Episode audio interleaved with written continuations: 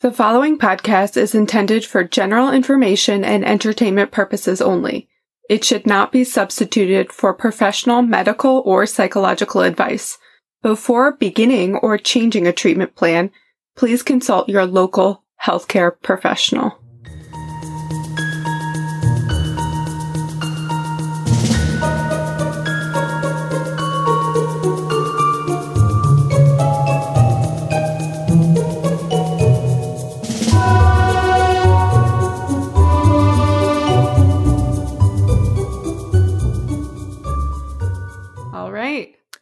Welcome back, devoted listeners. Should we call them biopsychosocialites?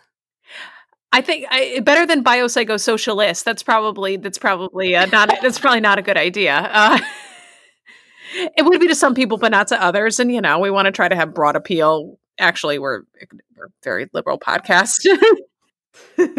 and we're still biopsychosocially distant. yes, we are. Yes, we are. We are still in our own private domiciles.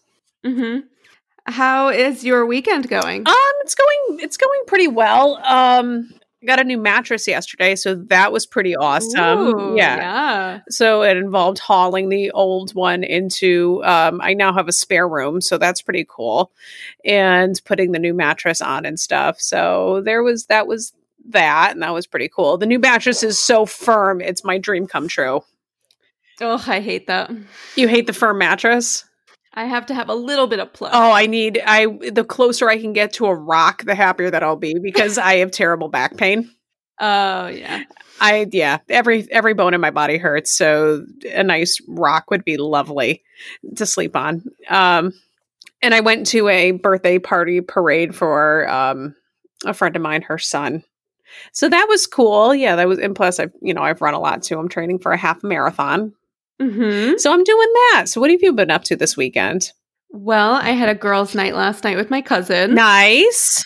And today, me, Clover, and Luna have just had a, a lazy Sunday, Oh, which has been really That nice. sounds amazing. And it's perfect. It is a chilly fall New England day. So it's kind of perfect for just snuggling up together. Love a cold, chilly fall, fall New England day. That's like the best ever. I may try to make butternut squash soup later on. Oh, you- I don't know how adventurous I'm feeling, but Go ahead, girl. You fancy. I have the butternut squash in my fridge from Trader Joe's. I just don't know. Nice. So we'll see. nice. It's a good day for soup. It is every day is a good day for soup. I am a big believer in That's soup. true. This is true. This is true. So, what are you regaling on us today, Miss Kayla? Well, I couldn't fi- uh, figure out like a succinct name for it, as you may have, may have noticed. Yeah. um, from the title of this recording. um, but I I really wanted to cover some sort of psychological disorders um, that are interesting to people. Mhm, And so I went around online and I was looking at all of these listicles, mhm. these list list articles for those of you who aren't in the know. I do love a listicle. And I found a lot of similar topics in each one of them. So, like, a lot of them listed the same psychological disorders. And you know me well enough to know that when people throw around clinical terms that they don't really understand, it really pisses me off. You texted me about it earlier this week. I did. And um, it also makes me angry when they sensationalize things. yes. Like, ooh, this is so scary. I hope I don't get it one day. And it's like you're you have a better chance of winning the lottery. Like it's not gonna happen. No, no, no, no. So, anyways, I kind of put together a list of the disorders that I saw most frequently, and um, I got actual information about that instead of just like the sensationalistic, you know. That's Hey, this is what it is. that sounds fantastic. spooky. That sounds fantastic because like the because here's the thing with the internet. Although it's a lovely resource, like everybody has a degree in everything now. Mhm. Granted, we uh, we we didn't just Google things, and that's why we can practice our uh, our given professions and fields. No, we had we had to go to real school and for a very long time and get recertified and things and learn stuff because hey, even when you get a degree, everything is changing. So what happened in 1978 is not true now. What happened in 2018 is not true now Right. necessarily. So this is useful. Exactly. But I think even both of our, well, obviously your profession, but mine as well, are kind of subject to those A, armchair psychologist, and B, people who um, did five minutes of research on Google and now they know more than I do. Doc- Dr. WebMD, I know them. Yes. I always tell my clients, don't ask Dr. Google. And they Yeah. always laugh and they're like, no, I won't. I'm like, you better not. I will actually give my patients like a list of websites that are Mhm. credible. Yep. I'm like, if you need to Google something or if you insist on doing further research on this, which is fine, you should be an informed consumer, go here. I actually, um, when I was looking up information for one of these, I came across a Reddit post, um, and one of the comments was like, "Well, I think they had schizophrenia because blah blah." blah. And I, it was one. Of, I'll get to it later. Yeah. of why it, why it made me angry because I I don't want to give away what it is yet. Okay. Oh, snap. So, anyways, let's get started. So the first one is called Capgras syndrome or Capgras syndrome. Mhm. I don't really know how to pronounce it. But it's the irrational belief that someone you know has been replaced by an imposter. They can also project this belief onto animals or in- inanimate objects, and it's commonly associated with Alzheimer's disease and dementia, Mhm. as well as schizophrenia, or in rare cases, a brain injury that causes cerebral lesions. Hmm. So, treatment involves addressing the underlying neurological cause, obviously. Mhm. Um, some this is I found this interesting. Sometimes what's called validation therapy is used, wherein the delusions are treated as truth. So, like, yep, that's not really Jordan. That's an imposter wearing a Jordan suit. That's kind of um I could see that being used more with um, folks with Alzheimer's or dementia because you're really because you're not going to you can't reverse the cause of Alzheimer's or dementia. It's a Mhm. progressive disease, and it used to be the belief. It used to be the standard of care to try to redirect them, but you can't. You cannot redirect them. You can't bring them back to Right. reality. The Notebook is false. You know you can't read the read to me and I'll come back to you. That's not how this whole thing works. Um, and Right. it and um, a lot of aggression and a lot of um, Mhm. behavior, uh, you know, behavioral acts can result from it. So the standard of care and the best practices join them in their reality. Oh, Mhm. you know. You're, you know, it's a 90 year old woman. Oh, your parents are still at work. Okay, what do they do for work? You must be really scared. Yes, Yeah, that's kind of the because in doing something like that, you can address the the cause of their distress. yeah, So if they're sad over their parents being at work, you could, you know, treat that. What was I going to say? I mean, you can you can prolong the uh, memory that they have by practicing things and reciting things and Mhm. showing them pictures and things like that. But you're right- you can't. It's a degenerative disease. Correct. There's nothing you can do. correct. But it also treatment also involves a lot of reality checking and reorienting Mhm. to person, place, and time. Mhm. So, kind of that reminder of like, this is your name, this is your age, this is where you are, that kind of thing. You're safe here. you are safe. Exactly, you're safe here. We are taking care of you. Mhm. Um, so the next one is called Cotard's delusion, and it's the belief that your body parts are dead, dying, or do not exist. Oh. so the main symptom is is it nihilism? Yeah, nihilism. I never know how to pronounce it Hmm. which is when you just like don't give a shit about anything or anyone like it, you've just kind of given up Yeah. And this is kind i think that another name for this is like a, a walking corpse um, delusion Hmm. so as you you think that you're dead basically so it may be a meta- a metaphorical feeling of being dead like I, i've never existed at all or it may be a literal biological feeling like my organs are rotting away Mm, that's really creepy. yeah exactly again folks these are Very, very very very rare. very rare but a lot of them are plots to movies, so Exa- yeah. So it feels like that it could happen. yeah. Some of the risk factors are being um, over the age of 50. It's more likely to occur in women. Mhm. Um, it can happen in children and teenagers, but those who develop it under the age of 25 are likely to have bipolar co- comorbid diagnosis. Um, which means a comorbidity, folks, means that you have are diagnosed with two things at the same time Which is common. or or more. Yeah. Similarly to Capgras syndrome, Mhm. risk is increased with psychotic disturbances such as schizophrenia and brain injury. Makes sense. It's not officially recognized as a disease, and therefore there's no diagnostic criteria, Hmm. which is another thing. By the way, these are all listed as like in these listicles, they're all like, oh, psychological disorders, but not almost all of these do not have a listing in the DSM, and almost all of them have neurological or biological causes. They- so they're not psychological. Disorders. They seem more like symptoms. yeah, they are. Yeah. And the other thing I, I uh, forgot to point out in the beginning is that the thing that stands out to me um, is that these are all delusions or, or disorders of sensation and perception. Mm-hmm. So, of course, sensation being the way that we experience the world through our senses, and perception being the way that our brain interprets those sensations. Hmm. So, you're kind of getting your wires crossed when it comes to things in the environment around you or the stimuli around you. Hmm. But back to walking corpse disease here. The best the best treatment appears to be electroconvulsive therapy. Hmm. Our old friend.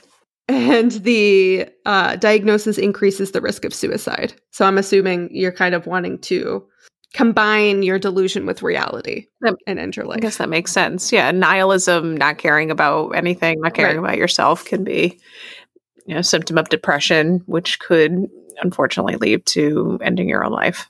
hmm So the next one is called Stendhal syndrome. Mhm. And have you ever walked into an art museum and been very moved by a work of art? Yes. Um, so tell me about what that experience was like.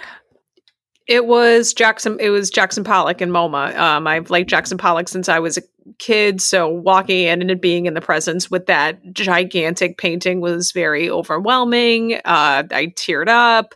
Um, I just sat and stared at it for a long time. Got really close to it and just examined it. And it was it was a positive experience. It was just a very moving, a lot of emotions, gratitude that this exists, gratitude that I was there. Yeah. I was in the Tate Gallery in London Mhm. and I saw a painting by John William Waterhouse, and he's one of my favorite painters. And I gasped. It was like I saw a celebrity. I was like, I couldn't believe how big the painting was. hmm Um, and I just kind of stood there and stared at it for a lot. Like, I can't believe I'm in the presence of this famous painting. It's like how they have like benches in front of some paintings because you just need to like sit and absorb it for a while. Exactly. So, Stendhal syndrome is when an individual is exposed to objects, artworks, or phenomena of great beauty. They experience rapid heartbeat, fainting, confusion, and even hallucinations. That doesn't seem too odd. It doesn't. Um, and my interpretation of this is like, I think it's really normal to be moved emotionally by art. Mhm. So I think this is kind of almost just people being very hyperbolic almost. right or awestruck because all listen, all you are is missing lunch, and we could have easily been on the floor. Uh, right. Right. you know, you it's you know what condition your condition is in when you see something of great beauty or great movement, or just how your body responds to it. I think you know being like what what uh like you know kind of being thrown off your game like almost like starstruck Yeah, exactly. or you know meeting a celebrity and not knowing what to say to them Or when people meet a celebrity and they just become so overwhelmed with emotions that they cry, and then they're like, "Why did I cry? That was dumb." no it's and it's not though you just become so like like you know you just can't believe it yeah, exactly. So this was first described by 19th century French author Stendhal, um, which was the pseudonym of. Uh, I'm going to try my best. Marie Henri Bayle. that was good He described this experience with this phenomenon during his 1817 visit to Florence when he visit, visited the Basilica of Santa Croce, where Niccolo Machiavelli, uh, Michelangelo, and Galileo Galilei are buried. He was Mhm. overcome with profound emotion. i think that's fair Yeah. So, although it is not recognized as a disease and therefore not listed in the DSM 5, the staff at Florence's Santa Maria Nuova hospital are accustomed to tourists suffering from dizzy spells or disorientation after viewing the statue of David, the artworks of the Uffizi Gallery, and other historic rel- relics of the Tuscan city. I think that's that's fair. And even Ron Swanson himself said tears are only acceptable at funerals in the Grand Canyon. There you go. Yeah, I mean, that's actually a really good point because I've experienced something similar when seeing like natural beauty. Well, I guess that's part of this too. Right. It's, you know, it's I think seeing the David would be very emotional because it's so mm-hmm. old. How many people have stared at that? You know, it's existed through so many periods and eras and times and right. been a been Survived witnessed this- war. yeah, Yeah. that's that's very that's very emotional and some people like they think of that like the thoughts go through their head that thought goes through their head you know as soon as they're viewing that and so that's very very emotional hmm I think for a lot of people too, there's a religious aspect to some pieces of art. Um, I remember when we went to the St. Peter's Cathedral mm-hmm. when I was in Rome, and my friend Laura kind of commented, like, "Isn't it amazing that these works of art are inspired by God?" Like, and I was like, "Oh, damn, I never thought of it that way." like, yeah, that is really amazing. Like, people Yeah. these like uh the letters that are on top of the basilica on the inside are eight feet tall each letter is eight feet tall that's pretty that's pretty unreal well It it's is. real but it's that's crazy um so a more recent account of Stendhal syndrome was in 2018 where a visitor to the uffizi gallery in florence suffered a heart attack while admiring botticelli's birth of venus. That's fair. That's Gorgeous. a really beautiful painting. Yeah that's it is a beautiful i've never seen it in person but it is a beautiful painting and i guess if you had a fragile heart that could do it. Yeah that's true. Yeah, what a way to go. Wait did did they die? I don't think so. Oh, well. Oh, then I would tell that story at parties. so the next one is one i actually have some personal experience with Ooh, um it's called alice in wonderland syndrome ooh, and it causes temporary episodes of distorted perception and disorientation where one feels larger or smaller than they actually are. Surrounding objects may appear to shift and seem closer or further away than they actually are. I thought you were going to say this because you were the Mad Hatter for Halloween once. Well, that too. That too. Tell me more. No, I, I remember being a kid, and I actually have this very specific memory of Mhm. sitting in my great grandmother's house and bending down to tie my shoe. And all of a sudden, I felt like everything around me was getting really, really big, and I was getting really, really small. oh, Like it was very few and far between that this would happen to me, but it was a very scary sense of like loss of control. Like I can't close my eyes and open them again. And even now as I'm telling it to you, I can Yeah. remember that the sense the sensation that it caused, the feeling that it caused, which is really scary. that's got to be so scary. So, um it's a rare disorder that primarily affects children who typically grow out of it. Mm-hmm. It's comorbid with migraine headaches and maybe a subtype of migraine headaches, but I've never had a migraine. So, Hmm. So it involves micropsia, which is the sensation that your body or objects around you are growing smaller, or macropsia, which is the sensation that your body or objects around you are growing larger. Hmm. Individuals may experience a loss of perception of time, loss of control over limbs, and sound distortion as well. Hmm. Doctors and researchers are still unclear on the cause. It is possibly linked to abnormal electrical activity in the brain, causing abnormal blood flow to the parts responsible for sensation and perception. It may also be the result of infection or migraines, but more than half of study cases had no known cause. Other factors may be stress, epilepsy, or brain tumor, among others. I was I came out the womb with anxiety, so I think for me it was probably a a, s- a cause, like a side effect of anxiety. I also had night terrors, probably around the same age, Oh, um, yeah. which also subsided. So it was probably something like that uh, for me, anyways. Mm. But yeah, you'll be happy to know that it doesn't happen to me anymore. Yay! um, I don't know if I would ever be able to convince like a doctor or medical professional that I had this thing, especially Mhm. because like there's no cause and there's no it's not like an official diagnosis or anything like that, but I did. So no, that's true. That's funny. You so when I was, I have chronic vertigo. I've had vertigo forever. It comes in waves on and off, and I'm really susceptible to it.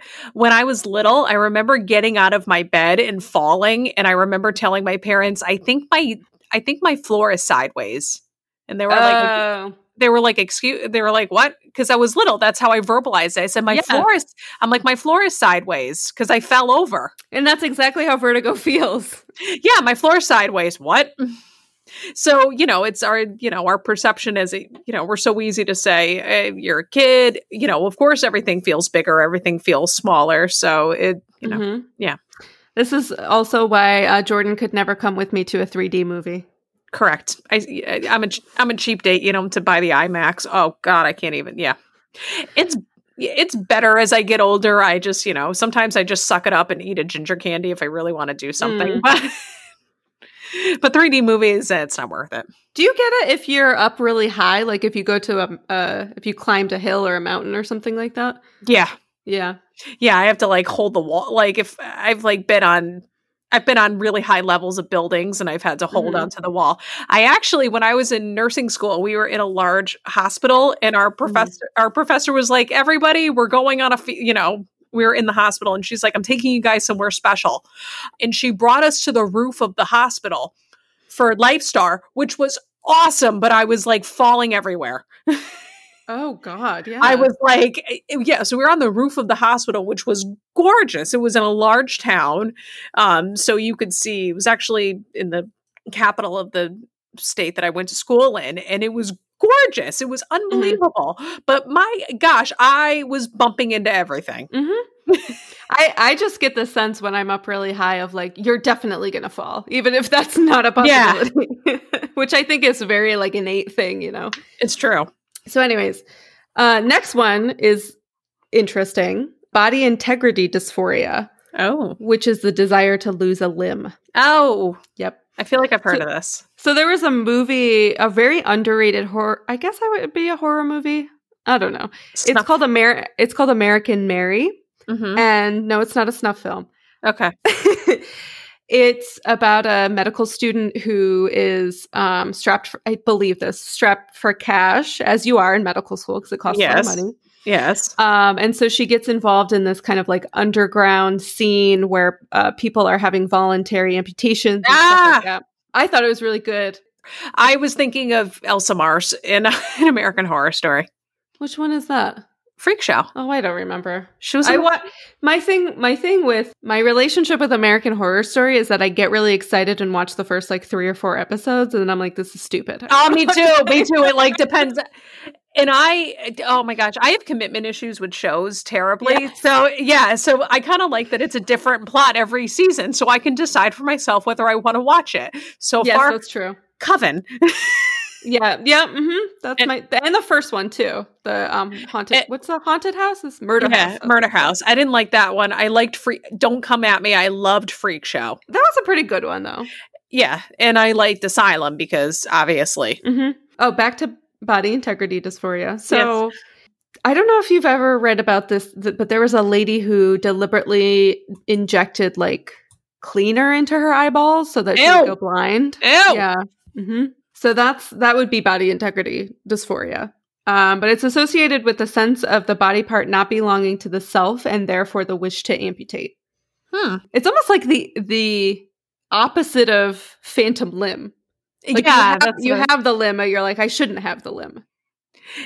yeah. and It's well, the phantom limb is actually it's a form of pain. Oh, ew. It's like neur- it's like a neuropathic pain. Um, so not always, but sometimes there is a sexual aspect to, for the desire for amputation or prosthetics. Ah, okay. Um, I, which which do your thing. I mean, do your thing. I, I got this sense though that that's kind of like a small percentage of people. However, the age of onset is approx- uh, approximately eight to twelve years old, which is like right before puberty. Eh, Uh, and at this stage, it's not typically linked to sexuality. It's no. more common in men, and people with this diagnosis commonly knew amputees as children and did not seek treatment until adulthood. Which Oh, is like, I mean, how do you explain that as a kid? I want my limbs cut off. Eh, um, it has very little association with trauma, so it's not believed to be linked with any kind of trauma. okay, that's yeah. And it has a weak association with personality disorders, which I I was thinking about it after I read that, and um, I can I can see it being linked with dependent personality disorder. Yeah, that makes Which is- sense. so yeah, so like you know, cut off my arms, and then I need somebody, Somebody- else to take care of me for the rest of my life. That's Even though there are people who um, incidentally have amputation or they're born without limbs Mhm. and they like rock it, they just And live they- their lives. they live a very full absolutely, which is awesome. Yes, it is. But those are also the people that didn't want that to happen. Per. Correct, correct. So, anyways, check out American Mary. Um, Yeah, and our next out. one is a favorite of mine Oh, clinical lycanthropy. now what's the app, Bubby? Lycanthropy um, is when you are a werewolf. Oh, of course, that's your favorite. So, yeah, so this is rare, but it's a, a essentially a subcategory of delusional disorder. Mm-hmm. where one believes that they're a werewolf and they they they can you can also believe that you're a cow that's called boanthropy That makes sense. there are people who believe that they were snakes uh boars horses like all sorts of different things Which do you, boo boo? Unless, unless it's hurting somebody else. Unless you're gonna ram somebody. well we'll get there Oh God. so one important factor may be the differences or changes in parts of the brain known to be known to be involved in representing body shape Oh. And a neuroimaging study of two people diagnosed with clinical lycanthropy showed that these areas display unusual activation, suggesting that when people report their bodies are changing shape, they may genuinely be perceiving these feelings. Yeah. So they really, they really experience that. Hmm.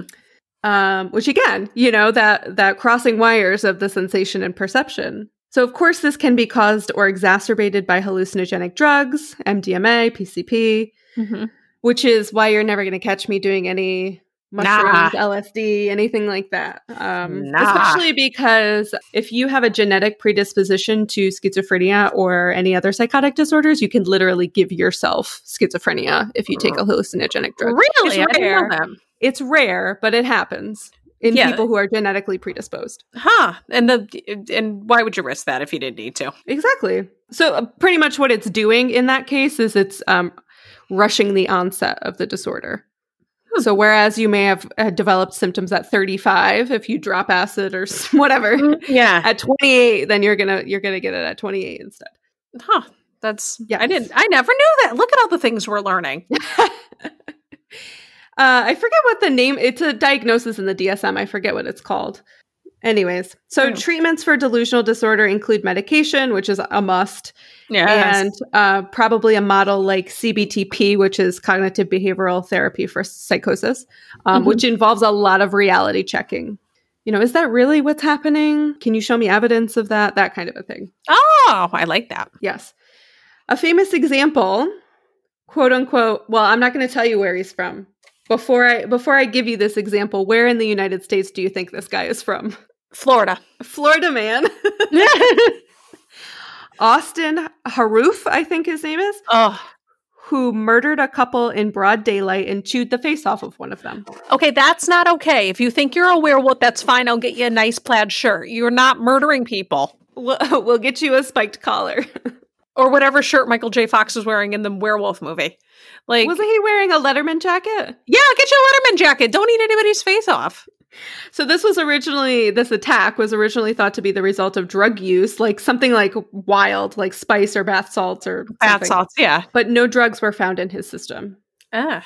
that could be tested for, anyways. Ah. Which is an important point for the folks at home. If you do some sort of drugs and then you end up in the hospital, be honest with the people treating you that you've done drugs because they can't necessarily test for every sort of designer drug that exists nowadays. So you need to you need to tell them just in case they're giving you something that could interact and kill you and they wouldn't know. yes, your local healthcare provider do they don't care. Just tell us. just just need to keep you safe. Uh, so the next one is Fregoli syndrome, which is the delusional belief that one or more familiar persons, usually uh, persecutors, following the patient, repeatedly change their appearance. So if I thought that you were stalking me Uh-huh. and my sister came over, I would be like, "No, you're Jordan, but you're pretending that you're my sister." That kind of a thing. so in contrast to Capgras delusion, the individual thinks different people are in, in fact the same person. Oh. Again, Yeah. big plot in the 90s. Yeah. Um yeah, actually it makes me think of um Face off. Jacob No. It makes me think of Jacob's Ladder a little bit. Oh. I don't know if you've ever seen that. Again, a fantastic movie. No. There's a lot of like the feeling of being followed and paranoia and uh, the sense of like not knowing who who's around you, like shadows and stuff like that. Oh yeah. It's um, it's it's really about combat PTSD essentially. oh, after that's that's really after sad. the the protagonist comes back from uh, Vietnam. Oh, that's really scary and really sad, and I'm sure happens a lot. hmm Especially to Vietnam veterans. Yeah. Anyways, anyway. so this disorder can be explained by associative nodes. So the associative nodes serve as a biological link of information about other people with a particular familiar face, familiar to the patient. Mhm. This means that for any face that is similar to a rec- recognizable face to the patient, the patient will recall that face as the person that they know. Hmm. So any person that shares your features, I would think is Jordan. So every So every girl with like dark features, dark hair. milky white skin, light eyes, all that stuff. Yeah. yep. Because of this crossing of the wires, the person can also inaccurately remember events, objects, and places. So it's like the "Hey, don't I know you from somewhere? No. Yeah. Oh, you must have a familiar face because I have Fregoli syndrome. Next time somebody says that to me, I'm going to go, "Do you have Fregoli syndrome?" It also made me think of um, I remember watching a documentary in undergrad about a disorder where you can't recognize faces anymore. Mm-hmm. So, like that part of our brain that says, okay, like two eyes, a nose, and a mouth, that's a face, stops working. So, everybody Oh. just looks like they have nothing on their face. I think there was. I don't think you were watching a documentary. That was an episode of Are You Afraid of the Dark? it was essentially uh, the haunting of Bly Manor. But, anyways. Nice. So, and that's not a spoiler, guys. But, No. anyways. It's believed it could be caused by L-DOPA treatment, which is usually for Parkinson's. I was going to say that's Parkinson's drug. and L-DOPA two so excess amounts of dopamine that are caused by L-DOPA, which is helpful for uh, Parkinson's symptoms, Mm-hmm. can also cause solu- uh, hallucinations, delusions, that sort of thing. Huh. Um, it's kind of like the. I feel like I've talked about this before because I think find it have. really fascinating. I think you have to. the Parkinson's and schizophrenia are like the opposites of Yep. each other. Mhm. So the medication used for schizophrenia to reduce the amount of dopamine causes tardive dyskinesia, which is similar to Parkinson's in that it involves it is. involuntary movement of the limbs. So I think that's. I think. I think you've brought that up too, and I think that's interesting as well. I always think it is. that. Yeah. it can also be caused by traumatic brain injury, particularly to the front right frontal lobe Mhm. and the left tempoparietal lobes. yep. There's found to be significant damage to the memory recall process as well as executive functions such as self monitoring, mental flexibility, and social reasoning. It also creates the illusion of positive doubles where there's an over familiarity with the environment. So imagine deja vu, but all the time. Ugh. That would be terrible. Yeah, that would be terrible. Oh, that's such a, creepy feeling of It like, did. I dream this? Like, how do? Why does this feel so familiar? Yeah, I don't like that. I wonder why. Oh, that's another podcast as to why that happens. That- that's Or another. episode. That's another podcast for another day. Uh, so the next one is fo- foy ado. Foy ado. God bless no you. idea. God bless you. Thank you. Or madness for two. Oh, Folie à deux? No, that doesn't sound right. madness for two. That's another name for this podcast. Yes, it's known as a shared psychosis or shared delusional disorder, which you know still Mhm. makes sense for us. Yes. Um, it's a psychiatric syndrome in which symptoms of a delusional belief and sometimes hallucinations are transmitted from one individual to another. Huh. So the famous case of this is um, Ursula and Sabina Eriksson. Mm-hmm. They are Swedish twin sisters, um, and they were traveling through the UK where they were kicked off of a bus in England due to their behavior. And after police were contacted, they both ran across the M6 motorway. Both of them were injured, obviously, because they just ran across a freaking highway. Well, yeah. And in the hospital, they were screaming back and forth to each other. They were abusive towards staff. They were saying things like they're going to steal your organs. Uh, what else is new? Sabina or Sabina left the hospital in search of her twin sister and came across Glenn Hollinshead and Peter Malloy. Malloy notes that she was behaving erratically. So, for instance, she offered them cigarettes and then snatched them away, claiming that they might be poisoned. Uh, despite this, Hollinshead offered to let her stay with him. She displayed paranoid behavior once in the home with him, leading him to believe that she had escaped an abusive relationship. Like she was constantly looking out the window, like she was very um, Hyper vigilant. Hyper. hyper hyper vigilant. Yes. Oh, thanks. Let's see what else. So the next morning, she fatally stabbed Hollinshead and Mhm. escaped, being caught on CCTV running down the road and hitting herself with a hammer in the head. Oh. Ow. She was tried and convicted of murder. Um, her sister was not, obviously, because her sister didn't do anything. Yeah. This happened in 2008, by the way. Oh, wow. Neither of the women had any mental health issues prior to this event and were living separately. Hmm. Ursula in the United States and Sabina with her partner and children in Ireland. Okay. Wow. But you know what I found interesting that they didn't, I couldn't find any information in the articles as to whether or not they were identical twins or uh, fraternal twins, Mm-hmm. because I think it would be interesting if there was some sort of link due to the fact that, like, if they're identical twins, they would Yeah. share their DNA, all of their DNA. Yeah, that isn't, that would be interesting. Mm-hmm. Because I know we hear all the time about twins sharing thoughts and Mhm. completing each other's sentences and things like that, and, and feeling things that the other twin feels. Mm-hmm. So it doesn't. It's interesting that they're sharing this psychiatric or psy- uh, psychosis with each other, but I guess not based on like anecdotal evidence. based on Yeah. anecdotal evidence from other twins, I guess it's not really that surprising. Yeah. And even though they behave differently, even the same disorder manifests differently from person to person. Mm-hmm. So they could be predisposed to the same thing, and how it manifests can be. So this was the one where someone on Reddit was like, "I think they both had schizophrenia," and I wanted to be like, "Listen, Ugh. okay."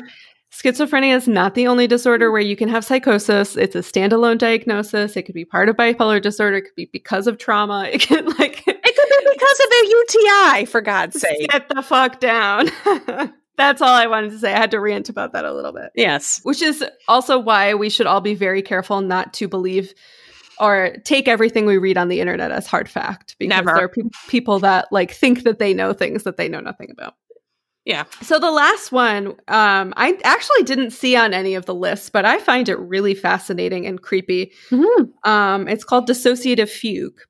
Oh. So imagine waking up one day and not knowing who you are or remembering anything at all about your life. Ugh. So, this type of fugue state has caused some people to leave their lives and start completely new ones, often very different from the ones that they currently lead.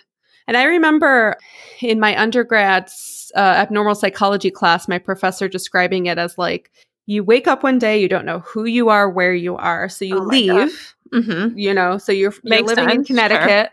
You're living in Connecticut, you move to California and you start a new job as like a, I don't know, a waitress or something like that. And Mhm. You're living your life like that, blah, blah, blah, whatever. You have a new name. And then one day while you're in California, you wake up and you're like, what the fuck am I doing here? Yep. So you come out of it. Walter White faked one of these on Breaking Bad. I never saw it. Oh, I gotta watch it. It Um, was it was a good one. But, you know, the, and this could, you could snap out of it days, months, years after it starts. Oh my god. Oh. Yes.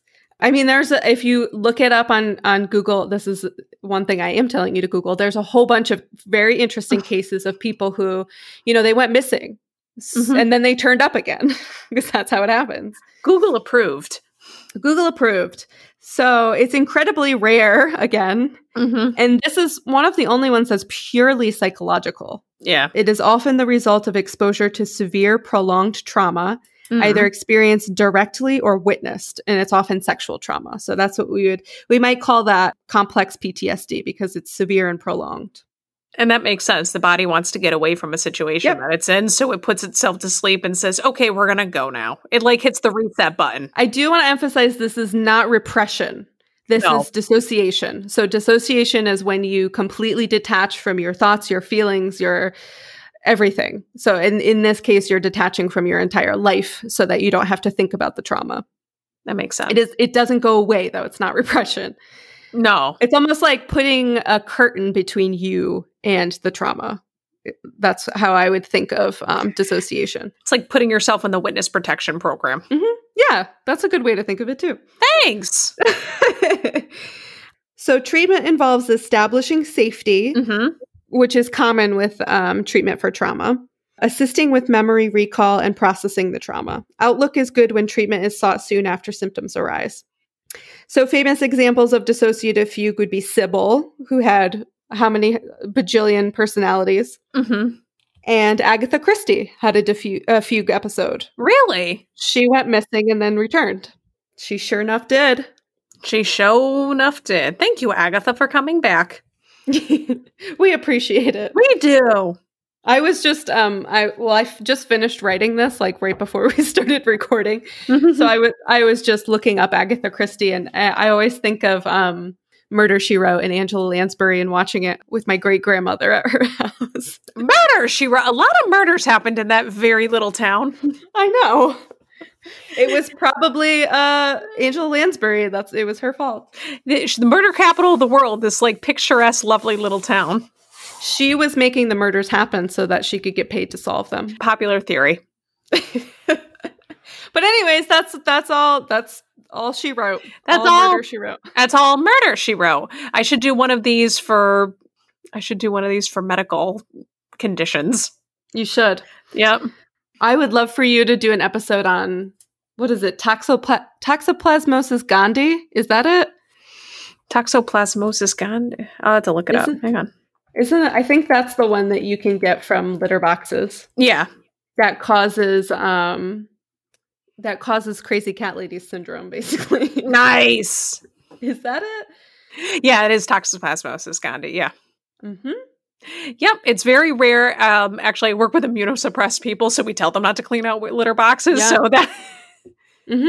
yeah, it's like an opportunistic illness. Yeah, basically, it's like an opportunistic illness. It's so fascinating though how it works to it changes behavior of people. So you'll never know you have it.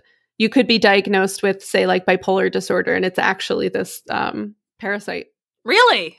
Yes. I'll have to do an episode. Like, now I got to do an episode on that. That's why it's so interesting to me because it, it's the reason it's called crazy cat lady disease is because you know you get it you could get it from cat feces and then it changes the way that you behave. Huh.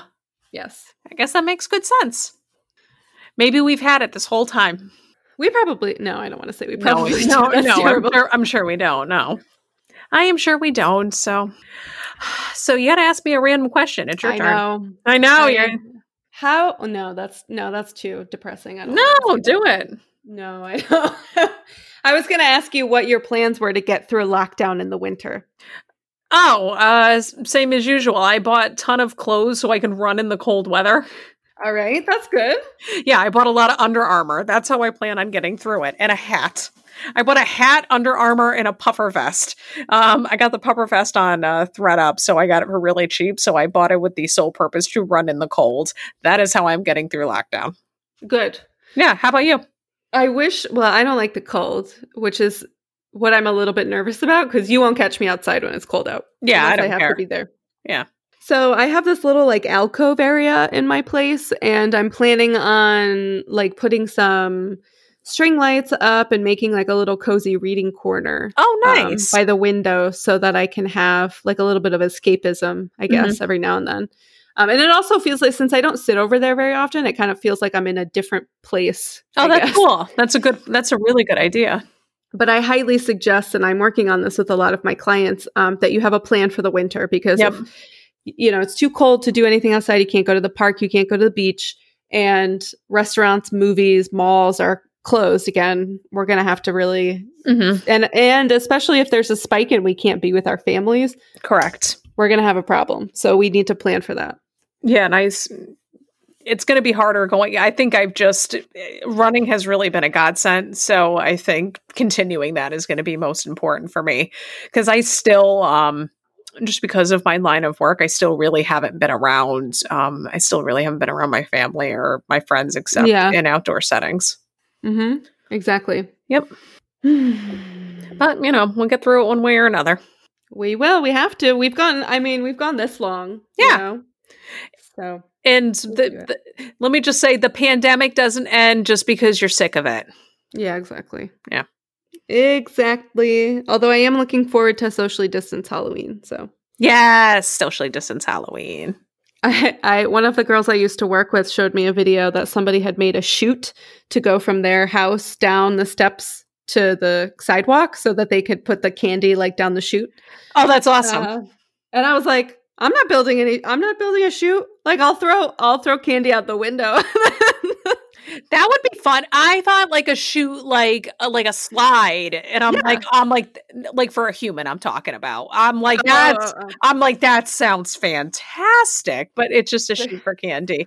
they're, Um, they're gonna play chutes and ladders actually. nice, that's fantastic. I mean, if you're gonna do that, just leave like a bowl of candy out. Exactly. I don't. But you know what? I don't get trick or treaters anyway. I don't. I don't either. Which so I love getting. I love trick or treaters. That's like my favorite know. thing. I love seeing all the kids and stuff. But that's all right. I've got some k- kids locally that I'll give some candy to, and some kids in my life that I will fill with sugar because that's what aunt figures do. Uh, All right. All right, Bubba. Thanks for coming to my TED Talk. Your thanks. And remember, you can check us out on Biopsych Pod. That's our Instagram handle and our Twitter handle, and Biopsychosocial on our a podcast on our Facebook page. We hope to see you there. See you there. know. All right.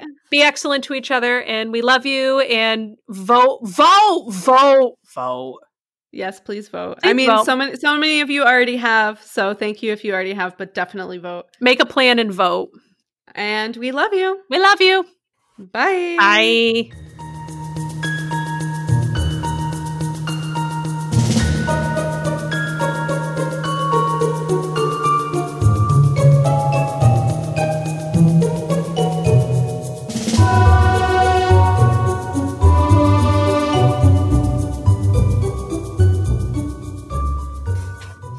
So, what's going on over there? Me? You you scooching around? Oh, sorry. Yeah. Have you met? Have we met? Yes.